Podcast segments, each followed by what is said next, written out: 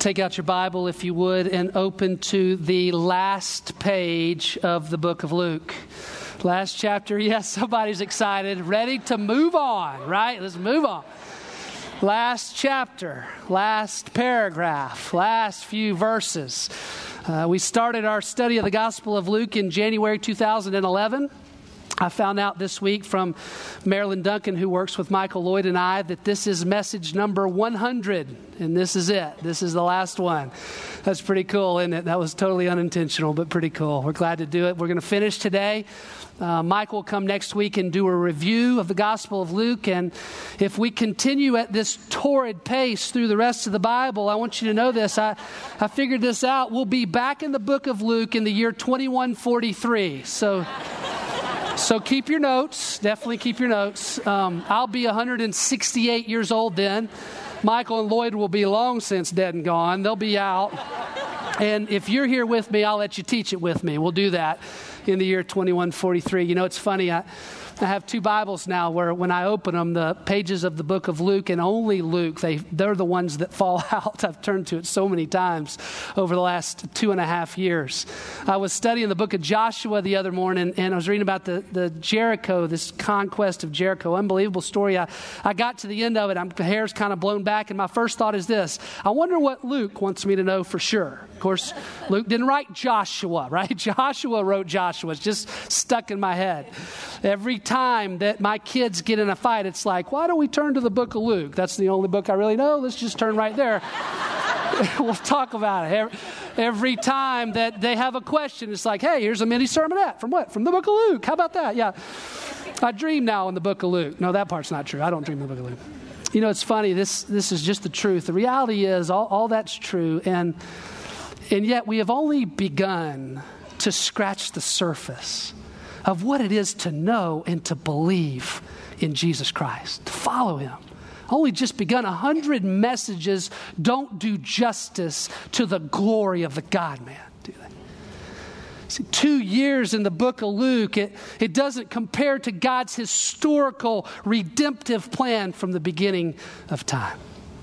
And so, what a great privilege it is to get to immerse ourselves, to get to soak ourselves in the book of Luke for this period of time. And, and I do believe this. I, I do believe that Luke, inspired by the Holy Spirit, empowered by the Holy Spirit, I, I do believe that he's accomplishing his purpose in us. I believe that there are some things that we as a group, we've heard this from you, we now know for sure. Some ways that the Spirit of God is changing us, and places that many of us have a deeper resolve uh, places that we have been overwhelmed by the love of Jesus Christ in our hearts. And places where his sacrifice on our behalf has so penetrated our soul that it's just undone us. Places that his power and authority have been so awesome that they lead us to worship. It's certainly true in my life. I'm different today than I was two years ago. Praise God. Holy Spirit in me is changing me, growing me. There's some things today that are now foundational, that are now bedrock that, that weren't quite the same back then. I can't tell you how many times I've stepped back from the book of Luke and, and, and just thought, gosh, the Lord allowed that to happen. Like God used that person, Pharisees, they were involved in that way. Thief on the cross, Peter's denial, like, all that was a part of his plan. Yeah. Like step back, unbelievable, yes. God is 100% in control all the time work in every detail according to his purpose. He will accomplish, nothing will thwart his redemptive purpose and plan through the work of his son. I get that in my head, I can't get it out. I know it for sure, right? Michael's good friend and mentor, the prof, Howard Hendricks, died this year. Michael did the service. Maybe you were in here when he talked about prof the weekend after he had gotten back Prof is an old Dallas Theological Seminary professor, and I love what Prof said about this book. He said, It's not meant to inform, but to transform. Not meant to inform, but to transform. See, we, we don't do this as an exercise in knowledge. it, it is that. We, we do it that we might be changed. And my prayer for us this morning as we come to the last four verses, and my prayer for us for whatever book we look at next and whatever book we look at after that is, is that we will be transformed. changed more and more to the image of Jesus Christ, as, as Michael said last week, by the Word of God, by the Spirit of God, and by the people of God. That's my prayer. You know, in this section, there's a header above it. It just simply says the ascension. My Bible, it refers to the time, the end of Jesus' time on earth, the moment that he departs and is carried up into heaven. And I want you to know this morning, we're just, we're going to look at this ascension in three parts. What happened? Why it matters, and how the disciples rep- respond. What, why, and how. And when we get to how, how the disciples respond, I, I think that we will understand why they respond in that way. And I think that we will desire to respond in the same way as well. So look at the text with me this morning and let's get to work. Verse 50. As he led them out as far as Bethany, he lifted up his hands and he blessed them. While he was blessing them, he parted from them and was carried up into heaven. And they, after worshiping him, returned to Jerusalem with great joy and were continually in the temple praising God. We'll start with what happened. First thing we notice here is that Luke is very brief. He, talks about the ascension again in Acts chapter 1, which emphasizes the significance of this event that he describes it twice. But even in Acts, there isn't much detail. And so we just go with what we know. The text says that he leads them to Bethany.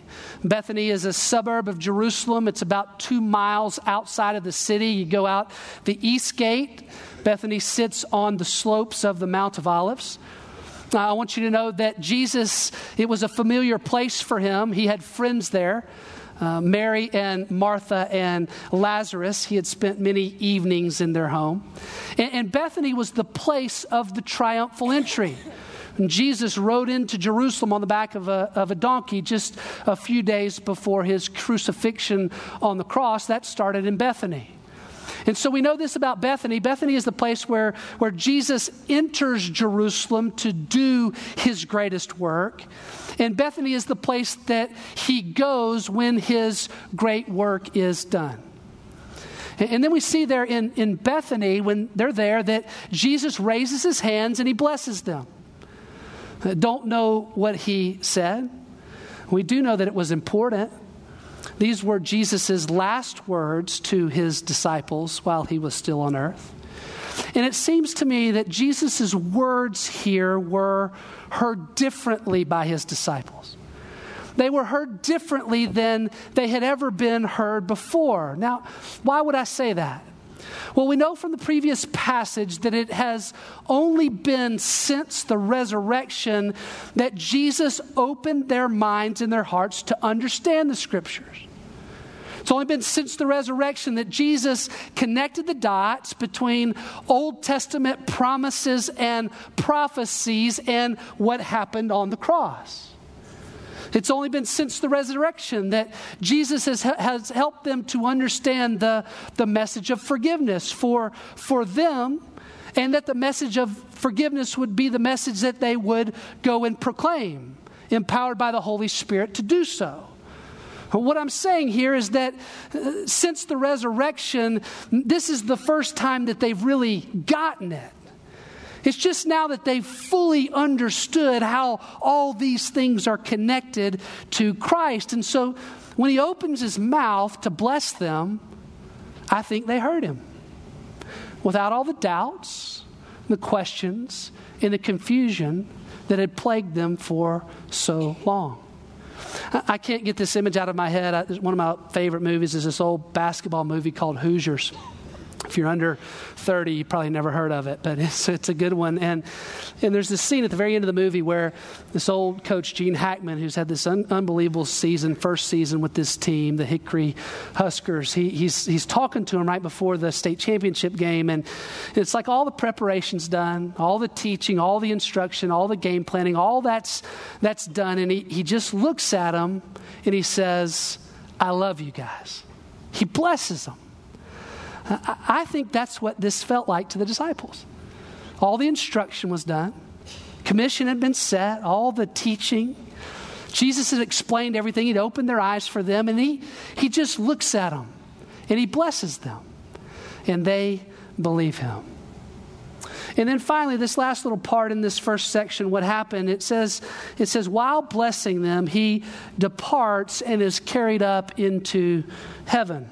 Interesting phrase there. He was carried up. Mark says he was taken up. And so it seems that God the Father, who is the one who sent Jesus to earth, is also the one that brings him home. You don't carry up yourself, right? So Jesus is sent by the will of the Father, and Jesus returns home at the will of the Father when his work is done. So Jesus' ascension is both a departure from earth and it is an arrival in heaven. Uh, Mark 16, 19 says uh, about this same account, it says, So then when the Lord Jesus had spoken to them, he was received up into heaven, and he sat down at the right hand of God. Hebrews says that he sat down because his work was finished the metaphor there, the, the right hand of God, it's a metaphor for divine power, metaphor for the, the, the power of God, power and authority of God. It's not separating Jesus from God the Father like he has power and he's at his right hand. No, it's a metaphor that they together have all power and authority over all of heaven and earth. It's why 1 Peter 3 says when, when Jesus sits down at the right hand of God, all angels, all authorities, all powers, heaven and earth are subject to him.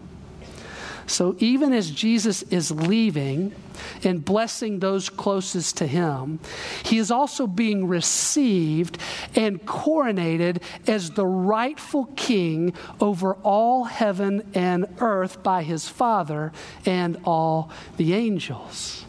That's what happened, okay? Now let's look at why this is so important why it matters. We tend to emphasize, including me as we go through the gospel account, we tend to emphasize dead, buried, raised, right? Dead, buried, raised. Very important things, but we tend to emphasize that. And, and when we do, I, I think sometimes we can underemphasize that he then departed. We can miss that he had to leave. And we certainly don't think about this, at least not very often. Here's what I'm going to suggest in, in this section as we answer the why question. I, I would suggest that Jesus is leaving is actually the thing that brings him closer to us. Suggesting that his leaving, his departure, his ascension is actually the thing that will bring him closer to us. Let me see if I can unpack that. We'll start here. Jesus, he says to his disciples in John 16, 7, he says, It will be better for you if I leave. And he says this For if I don't leave, then the Helper, the Holy Spirit, will not come to you. But if I go, if I leave, then I will send him. See, get this no ascension, no Holy Spirit. That's what Jesus is saying. Jesus does not go, Spirit will not come, and the gospel stays hidden with these very few disciples in the upper room. So let's build on that. Now, we can't miss that it is Jesus as the one who sends the Spirit. Turns to heaven and he sends the Spirit. And it is the Spirit who continues the work of Christ. He continues the work of Christ in and through those who believe in Christ. That's why Romans 8 can say, Paul will say this. He calls the Holy Spirit the Spirit of Christ. He is the extension of Christ. He is of the same essence as Christ, which is why Jesus can say to them, these disciples, right before he leaves into the book of Matthew, Lo, I am with you always. How? Through the Holy Spirit, even until the end of the age. Now, let's take it one step further. The reason that Jesus goes and sends the Spirit is because Jesus, in his new resurrected body, remember this from two weeks ago, Jesus, in his glorified but yet still physical body, cannot be present in all places at once. But the Spirit can.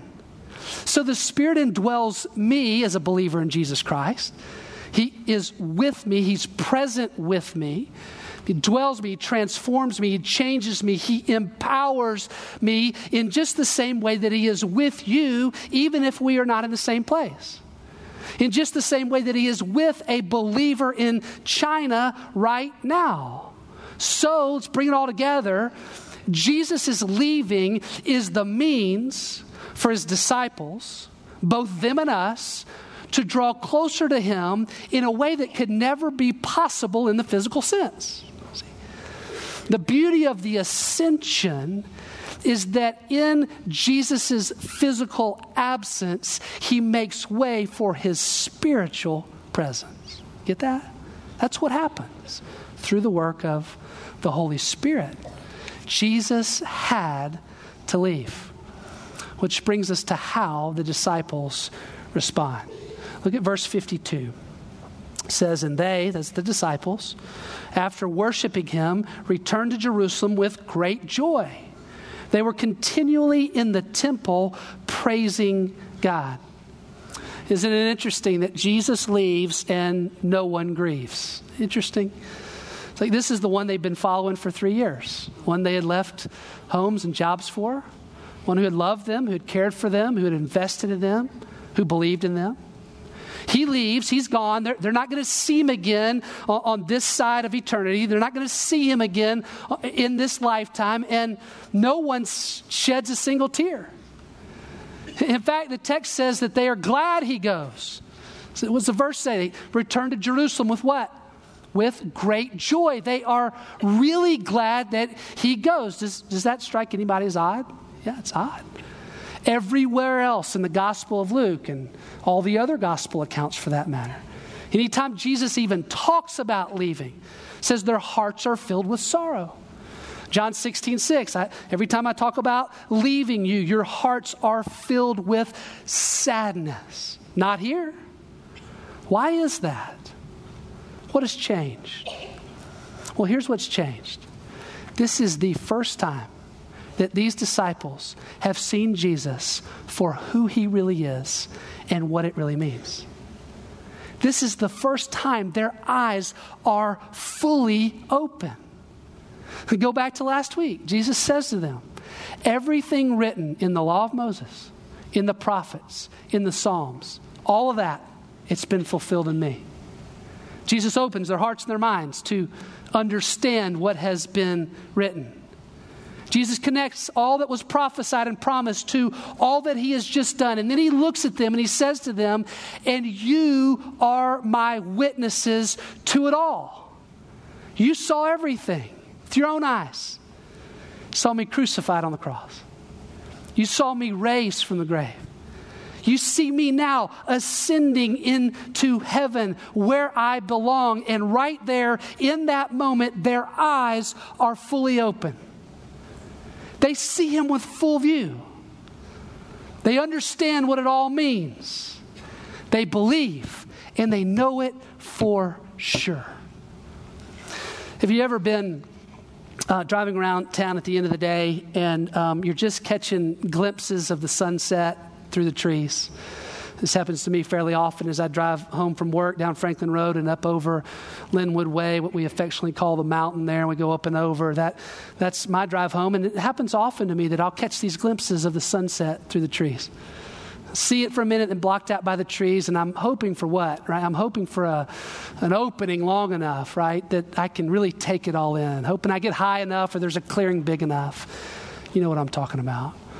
One of my favorite places on earth is the beach at sunset. It's probably only second to the Augusta National Golf Club, so that's first. Beach second. It's my favorite because I love the sunset on the water. It's spectacular. And typically, if we're down at the beach, you know, we'll, we'll be back at the rental house for for dinner or for cleaning up the kids at, at sunset. And Hillary knows me well enough that she'll just kind of give me this nod and I'm out, slip out the front door, and I'm hurrying back down to the beach to, to catch the sunset. Along the way, I'm getting glimpses right through the houses.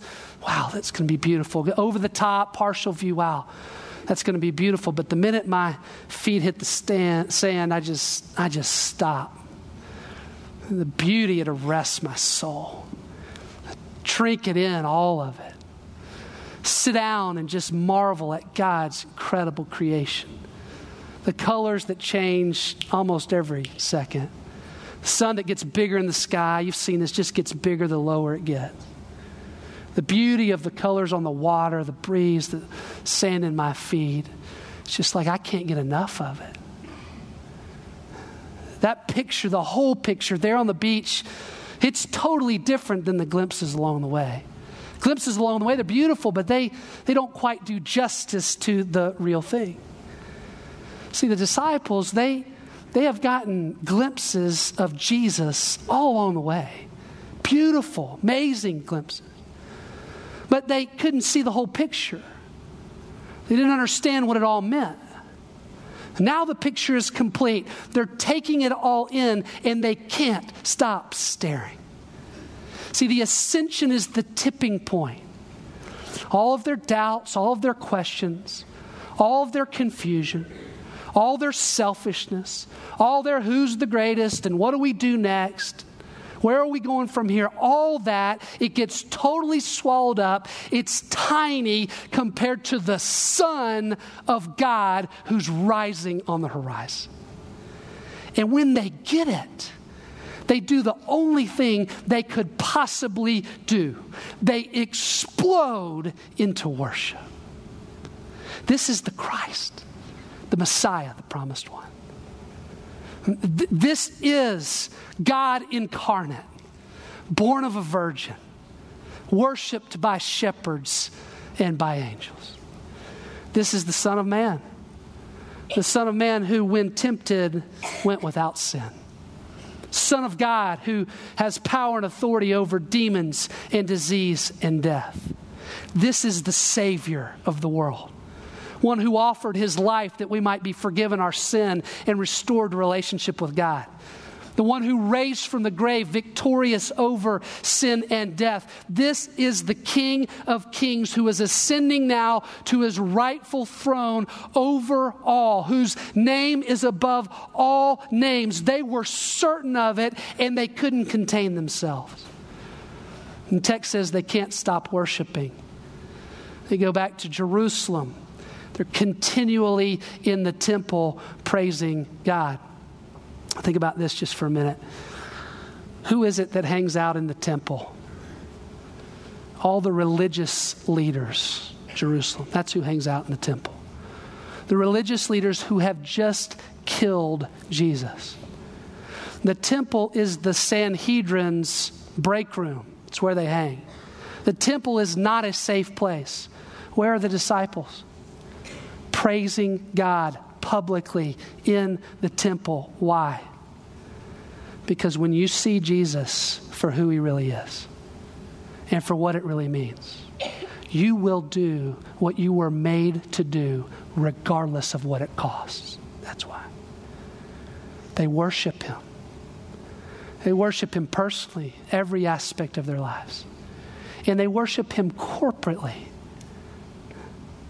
they worship corporately in this way, continually moving forward. And as we come to the end of our study of the Gospel of Luke, I, I might just sum it up this way. The primary purpose of the church, it's to worship God. Luke begins and ends with the worship of God. Begins with Mary and Zechariah and Anna Simeon in the temple praising the name of Jesus Christ, an eight year old, eight day old infant who he knows by the Spirit of God to be the Son of God. He worships him, and certainly worship is at the end. Certainly that's what the disciples are doing at the end. And so we could think of no better way than to end our study of the Gospel of Luke than to join with those disciples who stood on the Mount of Olives in Bethany those disciples who were at the temple in Jerusalem, disciples who have been the church ever since, and worship our Lord and Savior, Jesus Christ. And Jason and the band have come out to lead us. I've shortened my message a little bit so that we can have some time to respond. We've planned about 10 minutes in our service to do this. And I just want to give you permission to respond wherever you are in your relationship with Christ. Please don't feel any pressure in this, any manipulation. I, I want you to just be who you are right where you are in your relationship with Him. For some of us, probably most of us, it's going to look like standing up and singing. We're, we're ready. It's like I want to respond with all that I am to all that God is, the greatness of who He is. It's so clear in our study of the Gospel of Luke. Uh, for some of you, it's maybe standing and praying, or maybe it's sitting for a minute and praying. Asking God to, to show you Himself. Asking the Spirit of God to help you understand for sure. You're just, you're not quite there yet. Totally okay. Can I say this? A decision to place your trust in Christ for your salvation, that's an act of worship. A, a decision to trust God for whatever circumstance or fear that you have in your life right now, that's an act of worship. Just stand there and offer it to Him. Maybe you're in a place right now where, where you need to, to repent. You have made Jesus really small, you've made Him less than. Can I just say this without being totally redundant? Jesus is not small, not at all. He's huge, enormous, beyond our imagination, with us, present. Or maybe for you, it's a real tangible display. You need to come down here and kneel on these steps. Just laying down your pride is an act of your surrender to Him, your whole life to Him. Just offering yourself, God, whatever you would do with me, I, I want to just mark this moment, and I need to do that tangibly as several did last night. You have permission, okay? And you have the time. And so let's worship Him as a community of faith. Would you stand with us as we sing?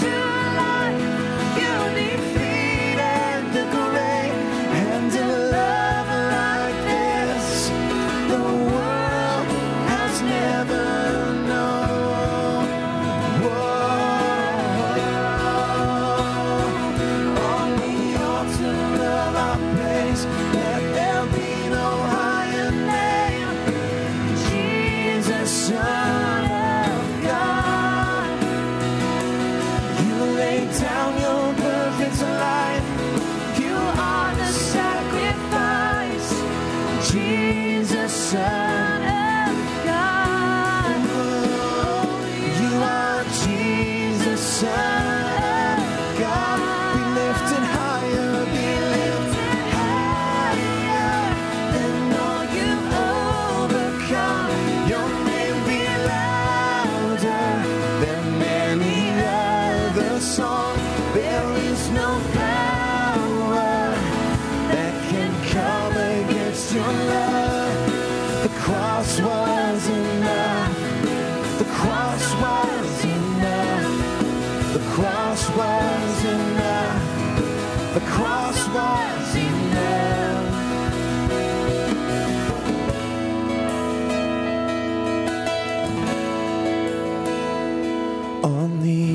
center of our praise. Let there be no higher name.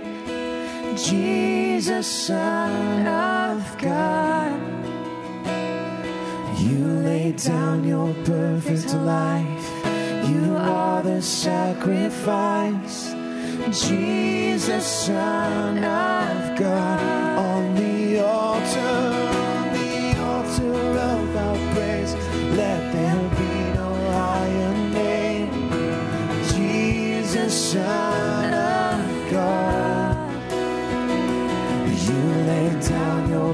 perfect life. You are the sacrifice, Jesus, Son of God. You are Jesus, Son of God. You are Jesus, Son of God. Bless the Lord, oh my soul. Oh, my soul holy name.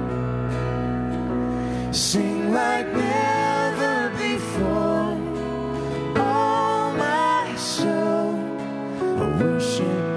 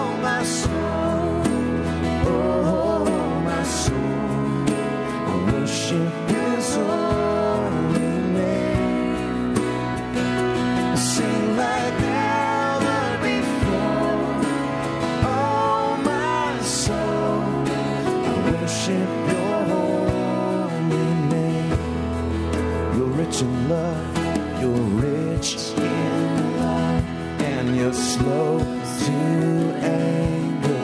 Your name is great, and your heart is kind.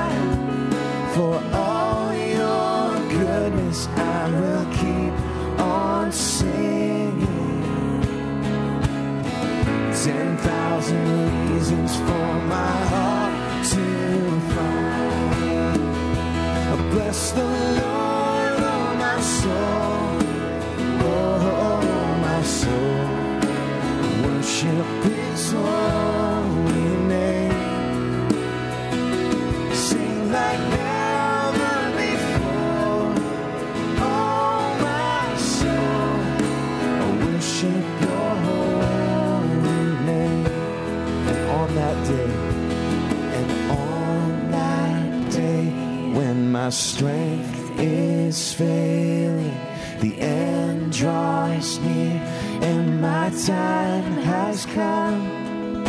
Still, my soul will sing your praise. Oh,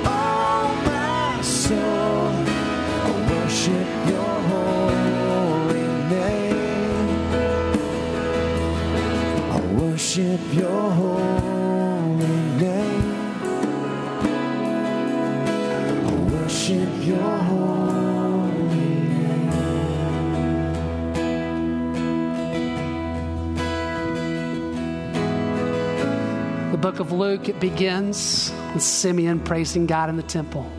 The book of Luke ends with disciples praising God in the temple. But I want you to know that their worship does not end there. They continue to worship Him by carrying out His work, by carrying forward His mission. They worship in Jerusalem, yes, but they worship in Judea, in Samaria, and to the ends of the earth. And so I want to send you out this morning in the same way that Jesus sent them out. It's to go and to worship in your city, in our state, in our nation, and to the ends of the earth. It's to go and to make disciples of all nations baptizing in the name of the Father and the Son and the Holy Spirit, teaching them to observe all that I have commanded you, all that you and I now know for sure. And then Jesus says this, and lo, I am with you always, even to the end of the age. Amen. Amen. Go in peace.